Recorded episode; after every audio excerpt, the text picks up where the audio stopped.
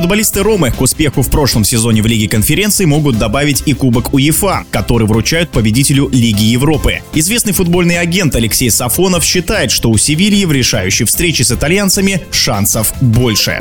Когда кубок из одной игры финал, то есть тут без разницы, кто у кого, чего, как. В одной игре все что угодно может быть. Может три результата быть, там, победа одних, других или ничья. Поэтому здесь кто как настроится, прочее. То есть. Поэтому, почему-то мне кажется, Севилья выиграет. Севилья такая кубковая команда, она, по-моему, сколько уже, 5 или 6 финалов было, там, один проиграли, там, начиная с тренеришки этого, которого Дзюба назвал, Эмери, которого сейчас претендует на лучшего тренера Англии. Вот, и поэтому Севилья конкретно кубковая команда, то есть ей, по-моему, без разницы с кем играть, потому что там сейчас и Ракичи в хорошей форме, то есть я не удивлен, что они выиграли, и мне испанский футбол больше, чем итальянский нравится, более комбинационный такой.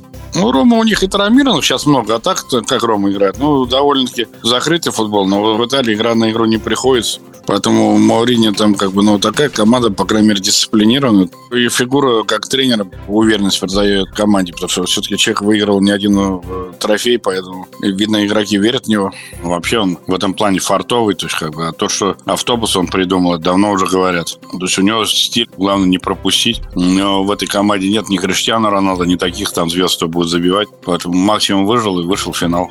Каждый тренер свое, какая-то у него есть своя изюминка, свое видение, поэтому... В принципе, зная Моуринью, могут и до серии пенальти дойти. А так все-таки думают, что Севилья, команда атакующая, мне больше нравится, чем последнее время. Кстати, в 2000-х годах Севилья 6 раз играла в финале. Все 6 раз побеждала и дважды это сделала в серии послематчевых пенальти. В этот раз финал Лиги Европы пройдет 31 мая на Пушкаш-арене в Будапеште. В нашем эфире был известный футбольный агент Алексей Сафонов. Решающий